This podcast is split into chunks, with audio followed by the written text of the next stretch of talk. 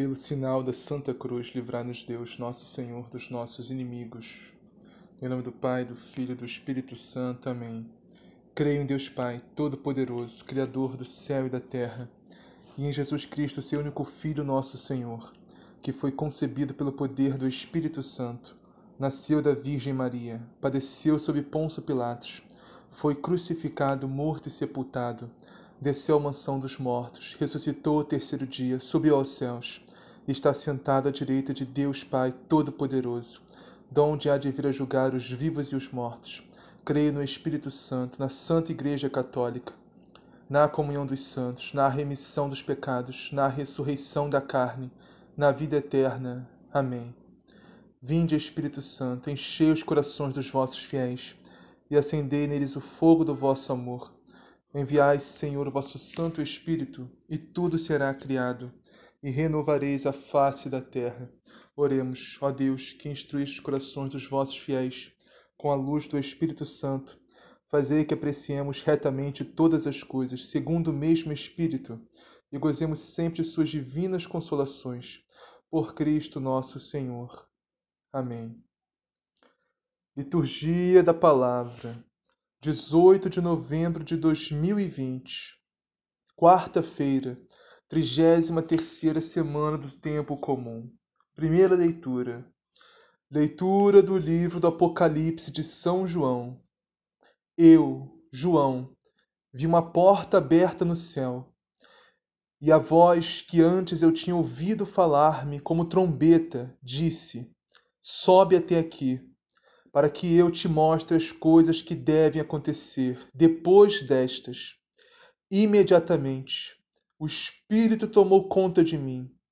Havia no céu um trono, e no trono alguém sentado. Aquele que estava sentado parecia uma pedra de jaspe e coralina. Um arco-íris envolvia o trono com reflexo de esmeralda. Ao redor do trono havia outros vinte e quatro tronos. Neles estavam sentados vinte e quatro anciãos, todos eles vestidos de branco e com coroas de ouro nas cabeças. Do trono saíam relâmpagos, vozes e trovões. Diante do trono estavam acesas sete lâmpadas de fogo, que são os sete Espíritos de Deus. Na frente do trono havia como que um mar de vidro cristalino no meio, em redor do trono, estavam quatro seres vivos, cheios de olhos pela frente e por detrás. O primeiro ser vivo parecia um leão, o segundo parecia um touro, o terceiro tinha rosto de homem, o quarto parecia uma águia em pleno voo. Cada um dos quatro seres vivos tinha seis asas, cobertas de olhos ao redor e por dentro. Dia e noite, sem parar, eles proclamavam: Santo, Santo, Santo, Senhor Deus do Todo-Poderoso, aquele que é, que era e que vem. Os seres vivos davam glória, honra e ação de graças ao que estava sentado no trono e que vive para sempre. E cada vez que os seres vivos faziam isto, os vinte e quatro anciãos se prostravam diante da aquele que estava sentado no trono, para adorar o que vive para sempre. Colocavam suas coroas diante do trono de Deus e diziam: Senhor, nosso Deus, tu és digno de receber a glória, a honra e o poder, porque tu criastes todas as coisas. Pela tua vontade é que elas existem e foram criadas. Palavra do Senhor. Graças a Deus. Hoje são duas primeiras leituras. A gente pode escolher qual a gente vai usar na liturgia, mas vamos meditar um pouco de cada uma. Próxima leitura é Atos dos Apóstolos. Leitura dos Atos dos Apóstolos. Depois de três meses, embarcamos no navio alexandrino, que passara o inverno na ilha de Malta, e tinha como emblema os Dióscuros. Fizemos escala em Siracusa, e aí permanecemos três dias. Depois, cocheando, Chegamos a Régio. No dia seguinte levantou-se o vento sul. Em dois dias chegamos a Puteoli. Aí encontramos alguns irmãos que nos pediram para ficar sete dias com eles. Em seguida, fomos para Roma. Os irmãos de Roma, informados a nosso respeito, vieram receber-nos no Foro Ápio e três tabernas. Ao vê-los, Paulo deu graças a Deus e permitiu e sentiu-se animado. Quando entramos em Roma, Paulo recebeu permissão para morar em casa particular, com um soldado que o vigiava. Paulo morou dois anos numa casa alugada. Ele recebia todos que o procuravam, pregando o reino de Deus com toda a coragem e sem obstáculos. Ele ensinava as coisas que se referiam ao Senhor Jesus Cristo. Palavra do Senhor. Graças a Deus. Salmo responsorial. Santo, Santo, Santo, Senhor Deus Onipotente. Santo, Santo, Santo, Senhor Deus Onipotente. Louvai o Senhor Deus no santuário, louvai-o no alto céu de seu poder, louvai-o por seus feitos grandiosos, louvai-o em sua grandeza majestosa. Santo, Santo, Santo, Senhor Deus Onipotente. Louvai-o com o toque da trombeta, louvai-o com a harpa e com a cítara, louvai-o com a dança e o tambor, louvai-o com as cordas e as flautas. Santo, Santo, Santo, Senhor Deus Onipotente. Louvai-o com símbolos sonoros, louvai-o com símbolos de júbilo. Louve a Deus tudo que vive e que respira tudo cante os louvores do Senhor. Santo, Santo, Santo, Senhor Deus Onipotente. Evangelho. O Senhor esteja convosco, Ele está no meio de nós. Proclamação do Evangelho de Jesus Cristo segundo Lucas. Glória a vós, Senhor. Naquele tempo, Jesus acrescentou uma parábola porque estava perto de Jerusalém, e eles pensavam que o reino de Deus iria manifestar-se logo. Disse: Um homem da nobreza partiu para uma região distante, a fim de receber o reinado e depois voltar.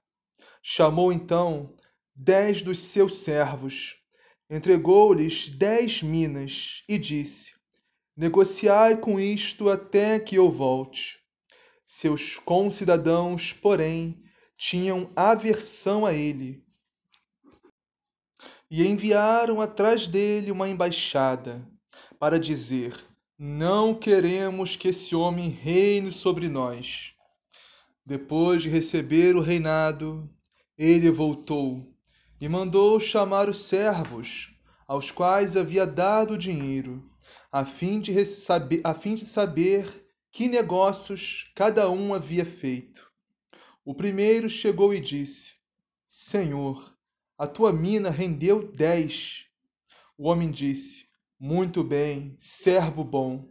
Como te mostrastes fiel nesta mínima coisa, recebe o governo de dez cidades. O segundo chegou e disse: Senhor, a tua mina rendeu cinco. O homem disse também a esse: Tu recebe o governo de cinco cidades. Chegou outro servo e disse: Senhor, aqui está a tua mina. Eu aguardei no lenço, pois tinha medo de ti, que és o homem severo. Recebes o que não deste e colhes o que não semeaste. O homem disse: Servo mau eu te julgo por tua própria boca. Sabias que sou o homem severo, que recebo o que não dei e colho o que não semeei. Então por que não depositaste meu dinheiro no banco? Ao chegar, eu o retiraria com juros. Depois disse aos que estavam ali presentes: Tirai dele a mina e dai àquele que tem dez. Disseram-lhe: Senhor, esse já tem dez minas. Eu vos digo, respondeu ele, a todo que tem será dado, mas aquele que não tem, até o que tem lhe será tirado. E quanto a esses meus inimigos, que não queriam que eu reinasse sobre eles, trazei-os aqui e matai-os na minha frente. Depois dessas palavras, Jesus caminhava à frente dos discípulos, subindo para Jerusalém. Palavra da salvação. Glória a vós, Senhor. Meus irmãos e minhas irmãs, antes de iniciarmos a meditação da liturgia de hoje, eu queria fazer com vocês um breve desabafo pessoal. Às vezes, meus irmãos, eu acho que eu pego muito pesado com vocês. Eu não sei, eu acho que talvez seja forma de falar, não sei, talvez falte tato da minha parte. Principalmente quando a gente fala do inferno, de condenação, que está na palavra, né? A gente tem que falar. Por exemplo, no evangelho de hoje, Jesus fala do inferno sem falar do inferno. Isso é genial, sabe? Isso é incrível, é maravilhoso. Jesus é Jesus, né? É a sabedoria encarnada, né? Mas a questão é: se eu quiser que Deus tenha misericórdia de mim, e eu quero muito, Deus sabe como preciso da misericórdia dele na minha vida, eu tenho que ter misericórdia de vocês também, sabe? Eu tenho que falar de uma forma mais branda, suave, não sei. A questão é, meus irmãos, que eu comecei esses vídeos, né, e agora esses áudios, a intenção principal era fazer com que as pessoas chegassem ao conhecimento de Deus, ao conhecimento que o amor de Deus, o amor que Deus tem por nós, como Deus nos ama infinitamente e é misericórdia infinita também para nós. Não para falar do inferno, de condenação, para botar medo, botar terror em ninguém. Porque evangelho não é isso, meus irmãos. Evangelho é boa nova. Significa, evangelho é isso, é boa, boa notícia. E a notícia é essa: que Jesus Cristo morreu por nossos pecados. Que Deus nos ama tanto a ponto de entregar seu Filho único para nos salvar. E não existe pecado nesse mundo. Não existe pecado por maior que for, por mais quantidade de pecados que tiverem. Não existe pecado nesse mundo que seja maior que o amor de Deus. Não existe pecado nesse mundo que tenha mais poder que o sangue de Cristo derramado na cruz. Nós só precisamos nos arrependermos desse pecado, nos convertermos, voltarmos para Deus, clamarmos a misericórdia dele que é infinita, o perdão dele que é infinito. Deus vai nos perdoar, meus irmãos, não importa o pecado que for, desde que haja arrependimento sincero de coração. Quero que vocês saibam, meus irmãos, que eu não tenho prazer nenhum em falar de inferno, de condenação eterna. Eu tenho prazer em falar do amor de Deus, da misericórdia de Deus. São infinitos por nós. Mas eu vou fazer o quê? Está na palavra. Né? Vou fingir que não tem, que eu não vi. Que Jesus fala nesse, nesse evangelho de hoje. Jesus fala claramente do inferno no final do evangelho. Eu vou fingir que eu não vi, que não existe inferno. Vou falar que não, todo mundo vai se salvar. É mentira. Então eu não posso mentir. E por sinal, meus irmãos, nos evangelhos, Jesus falou muito mais do inferno do que no céu, do que do céu. Por quê? Para botar terror, para botar medo na gente? Não. Porque isso é um ato de amor e misericórdia também. Eu tenho certeza, meus irmãos, absoluta, que nosso Senhor Jesus também não tinha prazer nenhum em falar do inferno, de condenação eterna. Mas ele tinha que falar, porque existe, meus irmãos. O inferno existe. E está numa vida, no final de uma vida, longe de Deus, afastado de Deus, sem Deus sem arrependimento, sem conversão e sem perdão. Por que sem perdão? Meus irmãos, o único perdão que a gente não recebe de Deus é aquele que a gente não pede. Simples assim. O único perdão que Deus não nos dá é aquele que a gente não procura, aquele que a gente não pede. Esse é o pecado imperdoável contra o Espírito Santo. A falta de conversão, a falta de arrependimento, a falta de buscar o perdão de Deus.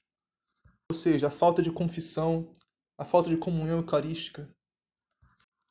Então, meus irmãos, era isso que eu queria falar com vocês. Vou ver se a partir de hoje eu faço né, a meditação, eu falo de uma maneira mais gentil, mais suave, mais branda, mais leve, não sei, mais misericordiosa. Mas não tem como deixar de falar do inferno que está na palavra. Né? Não tem como omitir algo que está na palavra. Eu também gostaria, meus irmãos, que o inferno não existisse, que todo mundo fosse salvo. Mas, infelizmente, existe. E se nós, meus irmãos, vou falar nós porque eu tenho preciso de conversão diária, se nós não nos arrependermos e não nos convertermos, a tendência é ir para o inferno. Né? Eu, falo, eu falo tendência, porque quem sou eu para afirmar que alguém vai para o inferno? Nem a igreja faz isso. Não. Não tem. Ninguém que a igreja. Ó, oh, essa pessoa está no inferno. Não existe isso. Então não tem como a gente afirmar que ninguém tem. A gente sabe quem está no céu. Quem está salvo. A gente sabe. Os santos. Agora, a gente não pode negar que a tendência de uma vida afastada de Deus, longe de Deus, sem conversão, sem arrependimento, sem confissão, sem comunhão, longe da igreja, longe de Cristo, a tendência é o inferno. A tendência é a condenação eterna. Então, meus irmãos, é isso que eu queria falar com vocês. Então, vamos à liturgia de hoje. Vamos iniciar em Apocalipse. Eu vou tentar pincelar essa primeira leitura, que tem Apocalipse e Atos dos Apóstolos, porque o evangelho de hoje é um pouquinho grande, a gente já está quase chegando a 20 minutos com esse meu desabafo. Então vamos lá. Apocalipse, capítulo 4, versículos 1 a 11. Vamos iniciar no versículo 2, que diz assim: Imediatamente o Espírito tomou conta de mim, o Espírito Santo. Temos que deixar, meus irmãos, o Espírito Santo tomar conta de nós. Temos que ser dóceis aos impulsos do Espírito Santo. Assim como João temos que nos deixar tomar pelo Espírito e assim fazer a vontade de Deus, nos deixando orientar, guiar, conduzir pelo Espírito Santo de Deus. E João nos relata: havia no céu um trono, e no trono alguém sentado, ou seja, Deus. No versículo 4, ao redor do trono havia outros vinte e quatro tronos. Neles estavam sentados os vinte e quatro anciãos todos eles vestidos de branco e com coroas de ouro nas cabeças. Esses vinte e quatro anciãos são os doze patriarcas de Jacó, de Israel, e os doze apóstolos. O vestido branco significa a alma lavada pelo sangue do Cordeiro, e as coroas de ouro na cabeça significa a vitória, a vitória sobre o mundo, a vitória sobre o pecado.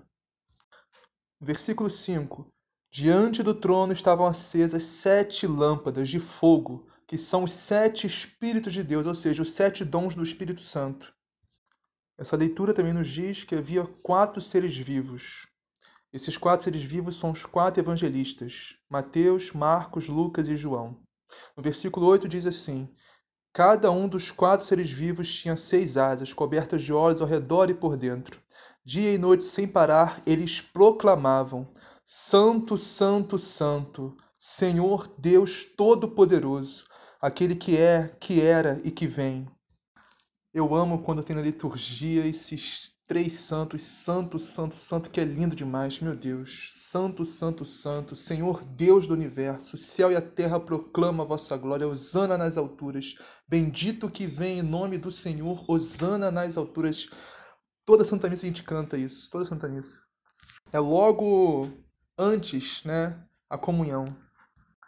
E logo após esse maravilhoso hino de louvor a Deus, a gente ajoelha para a consagração da hóstia, para a consubstanciação da hóstia no corpo, sangue, alma e divindade de nosso Senhor Jesus Cristo. Esse santo, santo, santo tem dois sentidos, os dois estão corretos. O primeiro é que quando a gente quer afirmar que algo na Bíblia é muito importante ou muito verdadeiro, ou os dois, a gente repete muito isso. São João faz muito isso no evangelho dele. Por exemplo, no relato né, da multiplicação dos pães, que é uma prefiguração da Eucaristia, esse é o a milagre que mais tem nos quatro evangelhos, que mais relata. Se eu não me engano, acho que esse é o único milagre que aparece nos quatro evangelhos. Em São João aparece umas duas ou três vezes que esse, esse milagre é uma prefiguração da Eucaristia. Então, a gente quer enfatizar né, que algo é muito verdadeiro e muito importante na Bíblia, a gente repete isso. Por exemplo, Deus é santo. E a gente enfatiza isso, porque ele é infinitamente santo. Santo, santo, santo. E o outro significado é que Deus é três vezes santo, porque é Deus Pai, Deus Filho e Deus Espírito Santo três pessoas, um Deus. E aquele que é, que era e que vem, ou seja, Nosso Senhor Jesus Cristo é o mesmo ontem, hoje e sempre. Jesus Cristo é o Alfa e o Ômega, o início, o meio e o fim. E depois, o final dessa leitura nos relata que os seres vivos davam glória, honra, ação de graça a Deus, se prostravam diante do trono de Deus, tiravam as coroas e se prostravam a Deus e diziam: Senhor nosso Deus, só tu és digno de receber a glória, a honra e o poder, porque tu criastes todas as coisas. Pela tua vontade é que elas existem e foram criadas. Meus irmãos, Deus não precisava criar nada. Deus não precisava criar o universo, criar o mundo, nos criar, nada disso. Com ou sem universo, com ou sem a gente, Deus continua sendo Deus. O ato da criação, do universo, do mundo, de nós, foi um simples ato de amor de Deus. Deus nos criou, nos criou por amor, meus irmãos. Foi um ato de amor. A criação toda foi um ato de amor de Deus. É só pelo amor e pela vontade de Deus que todas as coisas foram criadas, inclusive nós.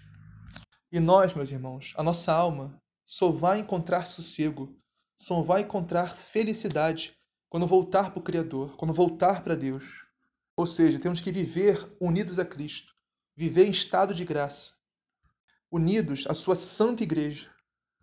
A próxima primeira leitura que vamos meditar é Atos dos Apóstolos, capítulo 28, versículos 30 a 31, que diz assim: Paulo morou dois anos numa casa alugada. Ele recebia todos os que o procuravam. Paulo recebia todos que o procuravam, ou seja, significa o amor, a caridade, a disponibilidade que nós damos a Deus e aos nossos irmãos. A gente tem essa visão, né, que muitas vezes a gente precisa ter dinheiro, precisa ganhar na loteria, precisa ter, ser muito dinheiro, ter, ser rico para fazer caridade. Não, meus irmãos, caridade, na verdade, não tem muito a ver com dinheiro. A caridade tem você dar aquilo que você tem, seja pouco ou seja muito. Mas o mais importante, meus irmãos, não é a quantidade, mas sim o amor com que você dá. Ou seja, São Paulo doava o seu tempo, a sua atenção a todos os irmãos que o procuravam para conhecer mais o nosso Senhor Jesus Cristo. Portanto, meus irmãos, você doar seu tempo, doar sua atenção para um irmão, para uma irmã que esteja necessitando, isso é a caridade. E às vezes vale muito mais do que a caridade financeira. E a palavra termina assim: São Paulo pregava o reino de Deus com toda a coragem e sem obstáculos. Ele ensinava as coisas que se referiam ao Senhor Jesus Cristo. Temos que nos perguntar agora, meus irmãos, que obstáculos nós temos? Que obstáculos nós mesmos colocamos para falar de nosso Senhor Jesus Cristo, para pregar o Evangelho. Que obstáculos nós colocamos para falar de Jesus? A nossa família, nossos amigos, nossos irmãos, irmãs, nossos colegas de faculdade, colegas de trabalho, seja onde for o âmbito em que vivermos. Que obstáculo nós temos para falar de Jesus, aqueles que convivem conosco, que nos cercam? Medo, vergonha, preguiça. Nada disso é justificável, meus irmãos. Nós temos que falar de Jesus, seja com quem for, seja aonde for. Pregue a palavra, oportuna ou inoportunamente. As pessoas têm que saber que elas são amadas e que elas merecem muito mais do que o mundo tem a oferecer. Então vamos para o próximo salmo, né? É o Santo, Santo, Santo. A gente já meditou na liturgia da primeira leitura. Vamos ao Evangelho então. Vamos ao Evangelho que hoje está em Lucas, capítulo 19, versículos 11 a 28, e diz assim: Naquele tempo, Jesus acrescentou uma parábola, porque estava perto de Jerusalém, e eles pensavam que o reino de Deus ia chegar logo. Olha, o povo pensava, né, que ó, a cidade santa, Jerusalém, cidade de Deus, né? Então, o povo pensava que Jesus ia pôr os pés em Jerusalém e ia descer o reino de Deus. Isso é engraçado, mas eles pensavam isso mesmo, é isso que eles pensavam. E ostensivamente. O povo, não, não, importa o que Jesus falava, o povo continuava achando que o reino de Deus ia vir ostensivamente, assim, né? uma coisa bem visível mesmo. Por mais que Jesus falasse, pregasse morte, paixão, o povo ainda estava muito fora da realidade. Ah, só um detalhe aqui que na verdade Jesus, né, se não me engano, ele só falou de paixão, da paixão da morte dele com os apóstolos, né, não com o povo em geral, os discípulos assim. Mas se bem que os apóstolos também, embora não confessassem, né, acredito eu, no coração deles também estava sentido, estava sentido nada no coração, nada que Jesus falava tirava do coração deles que o reino de Deus ia chegar no momento que Jesus botasse o pé em Jerusalém. Acredito que os apóstolos também pensavam isso. Então Jesus contou essa parábola. O homem nobre partiu para um país distante, a fim de ser coroado rei, e depois voltar. Esse homem é Jesus, meus irmãos, esse homem nobre é Jesus. Esse país distante é a mansão dos mortos, é o reino dos céus, né? Que Jesus, após a morte, após a paixão morte dele, né? Ele desceu a mansão dos mortos para pegar os justos que lá estavam, né? Depois ele subiu aos céus para levar esses mortos para os céus. Depois ele voltou, ressuscitou. Também pode ser entendido como a ascensão de nosso Senhor, né? Subiu aos céus, após a ressurreição dele, subiu aos céus. Foi coroado rei, rei do universo, né? A gente vai celebrar essa solenidade daqui quatro dias. Jesus Cristo, Rei do Universo. E Jesus vai voltar, né? Um dia para acertar a conta com todos nós, no juízo final, juízo universal. Ou na nossa morte individual, nosso juízo particular. Então, né? Chamou então os dez dos seus empregados, entregou cem moedas de prata a cada um deles e disse: Procurai negociar até que eu volte. O que significa isso, meus irmãos? Nós somos esses empregados né, de Jesus, nosso Senhor temos que negociar né, essas 100 moedas de prata que nosso Senhor nos deu, até que ele volte, a sua vinda gloriosa. O que nós formos ao encontro dele, nossa morte, nosso juízo particular. Essas 100 moedas de prata é o mesmo esquema dos talentos que a gente meditou né, nos evangelhos atrás. Essas 100 moedas de prata significam os dons, né, as graças que Deus nos dá. E negociar né, essas 100 moedas de prata, que são os dons que Deus nos dá significa colocar esses dons em uso, colocar esses dons a serviço do reino, a serviço da igreja, a serviço dos nossos irmãos e irmãs. Ou seja, meus irmãos, colocar o pouco que nós temos, seja o que for, seja dinheiro, seja atenção, seja o nosso tempo, né, como a gente viu né, na meditação de São Paulo, na primeira leitura, colocar o pouco que nós temos a serviço de Deus, quando eu digo pouco, entenda o que eu estou falando. Não estou dizendo que você tem que dar sobra para Deus, não é isso. Tem que dar tudo a Deus. A questão é que eu sei, né? Muitos de nós pensam assim: ah, eu não tenho dom nenhum, eu não tenho talento nenhum, eu não sei, pra... eu não sirvo para nada. Isso é mentira. Todos nós servimos para algo, todos nós temos um talento, temos um dom que Deus nos deu, nós só temos que descobrir qual é. Enquanto a gente não descobre com esse dom, o que a gente tem para dar, o que a gente tem para ofertar, por menor que seja, a gente entrega a Deus a serviço da igreja, a serviço dos nossos irmãos e irmãs. Falar de Jesus é uma ótima forma de fazer isso. Evangelizar, ganhar almas para Deus. Então, continuando o evangelho, seus concidadãos, porém, o odiavam e enviaram uma embaixada atrás dele, dizendo: Nós não queremos que esse homem reine sobre nós. Ou seja, esses concidadãos que odiavam Jesus, a princípio, é o povo de Israel que rejeitou Jesus. Ou seja, os fariseus, os escribas, os doutores da lei, parte do povo de Israel, aqueles que gritaram para Pilatos: crucificam. Mas olha que coisa, eles querendo ou não que Jesus reine sobre eles, Jesus foi corado rei e voltou. Mandou chamar os empregados, aos quais havia dado o dinheiro, a fim de saber quanto cada um havia lucrado. O primeiro chegou e disse: Senhor, as cem moedas renderam dez vezes mais. Só um detalhe aqui: esse voltar e chamar os empregados, né? É a parousia, é o apocalipse, é o juízo universal, o juízo final, ou então nossa morte né, individual, nosso juízo particular. Todos nós vamos acertar contas com Deus um dia. Não vamos fugir disso. Então o primeiro disse: Senhor, as cem moedas renderam dez vezes mais. O homem disse: Muito bem, servo bom. Como fostes fiel em coisas pequenas, recebe o governo de dez cidades. Ou seja, se nós formos fiéis no pouco, nosso Senhor vai nos confiar muito mais. O segundo disse: Senhor, as cem moedas renderam cinco vezes mais. O homem disse a este: Recebe tu também o governo de cinco cidades. Chegou outro, empregado, e disse: Senhor, aqui estão as tuas cem moedas que guardei no lenço, pois eu tinha medo de ti, porque és um homem severo, recebe o que não deste e colhes o que não semeaste. Meus irmãos, nós não podemos ter medo de Deus. Mas infelizmente nós temos, ou já tivemos, ou ainda temos, nós temos medo de utilizar né, os dons que Deus, ou o dom que Deus nos deu. Temos medo de colocar, nos colocarmos a serviço de Deus, a serviço da igreja, a serviço dos nossos irmãos e irmãs. Nós queremos nos agarrar à nossa vida e dizer: é minha, ninguém toma, é minha, ninguém tasca.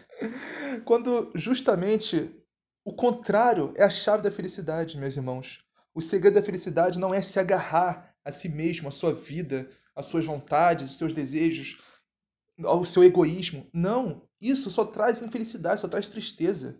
O segredo da felicidade é simplesmente se doar. Se doar a Deus, se doar aos nossos irmãos, se doar à igreja. O segredo da felicidade está em sair de si mesmo para se doar ao próximo, para se doar a Deus, como uma oferta de louvor, um sacrifício santo e agradável a Deus. Continuando o evangelho, o homem disse: Servo mau, eu te julgo pela tua própria boca. Meus irmãos, só um, um complemento breve daquele desabafo que eu fiz no início desse vídeo. Essa frase, esse versículo 22 desse evangelho me dá calafrios. Servo mau, eu te julgo pela tua própria boca.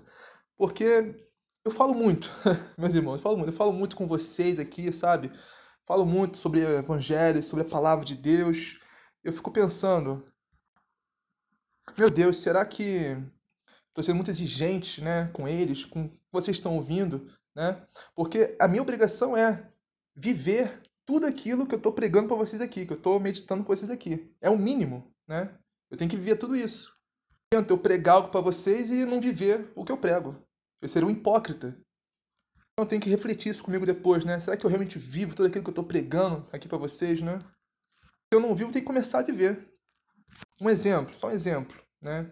Teve um vídeo que eu falei com vocês sobre política, né? Que tinha que escolher baseado em estatística, em dados, não com o coração, assim com a mente, com a razão.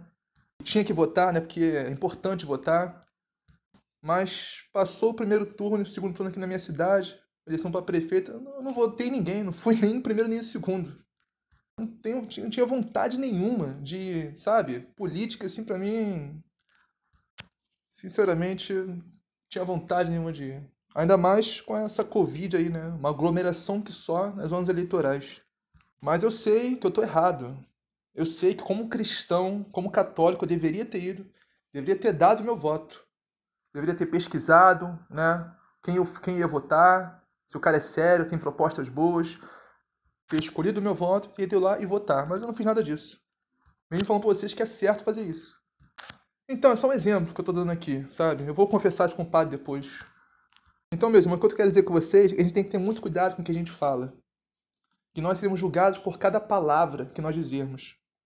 Ou seja, quando a gente for falar com alguém, vamos pensar antes, né?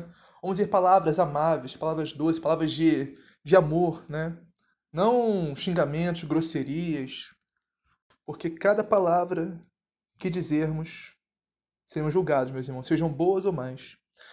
Continuando, tu sabias que eu sou um homem severo, que recebo o que não dei e colho o que não semeei.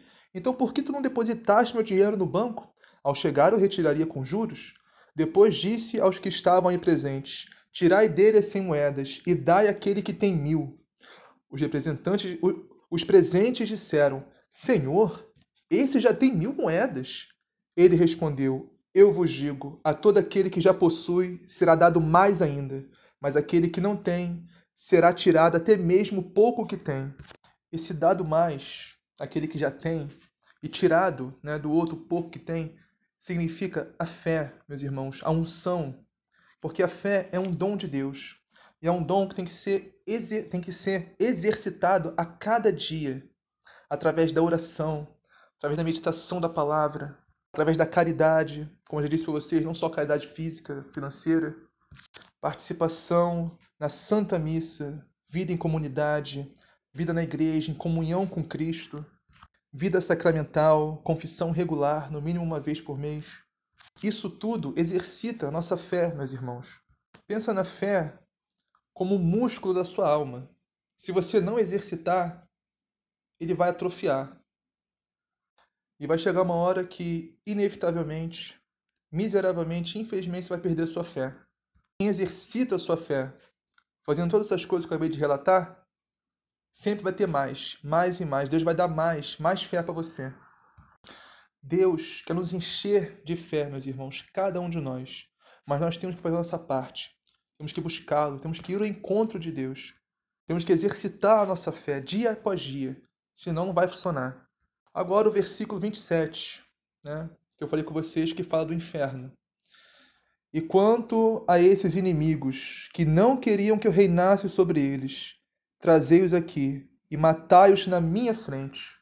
Como eu disse para vocês, a princípio é o povo de Israel que rejeitou Jesus, esses inimigos, né? Fariseus, escribas, doutores da lei, mestres da lei, saduceus, etc. Mas esse versículo pode ser aplicado a nós também, hoje em dia. Quando nós não queremos que Jesus reine sobre nós, quando a gente comete pecados mortais. Mais do que isso, quando a gente não se arrepende desses pecados, não busca conversão, não busca o perdão de Deus, não busca confissão e continua vivendo em pecado mortal. A gente está simplesmente dizendo: Jesus, você para mim é um inimigo. Eu não quero você unido comigo. Eu quero viver a minha vida, eu quero fazer o que eu quero, a hora que eu quero quero viver no mundo, não quero ir à missa, não quero confessar, não quero comungar, não quero vida à igreja, não quero vida à comunidade, não quero vida unida com Cristo, não quero nada disso, não quero Deus na minha vida. Não quero que você reine sobre mim, Jesus, não quero. Isso é viver em pecado mortal. Mas nós temos que entender, meus irmãos, que Cristo, Jesus Cristo, é o nosso rei. Mesmo a gente querendo ou não, ele não vai deixar de ser rei, ele já é rei. Rei do universo, ele é rei de tudo, ele é o nosso rei mesmo a gente reconhecendo ou não isso. E vai chegar uma hora que todos nós vamos prestar contas a Ele, do que fizemos ou não fizemos, do que falamos ou não falamos, etc. Meus irmãos, eu realmente não sei como falar isso para vocês de uma maneira branda, leve, suave, light, sabe? Eu não sei. Então eu vou falar. Olha, se não é Cristo que reina em vós, só tem outro polo. Entende? Se não é o céu que está dentro de vós, só tem outro polo. Se Cristo não reina em nós, em vós, é Satanás que reina. Porque quem vive em pecado mortal é Satanás que está reinando. Cristo já quebrou essas correntes, desse jugo de Satanás na nossa vida. Mas a gente é livre para querer voltar a escravidão do pecado, nos amarrar de novo a Satanás através do pecado mortal. O Senhor nos diz: trazei-os aqui, esses inimigos, e matai-os na minha frente, ou seja, a morte eterna, o inferno.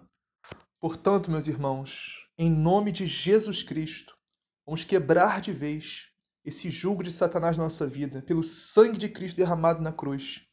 Vamos quebrar essas correntes, essa escravidão do pecado, vamos abandonar de vez o pecado mortal. Vamos expurgar da nossa vida esse mal. Vamos voltar para Deus, voltar para Cristo, voltar para a Santa Igreja.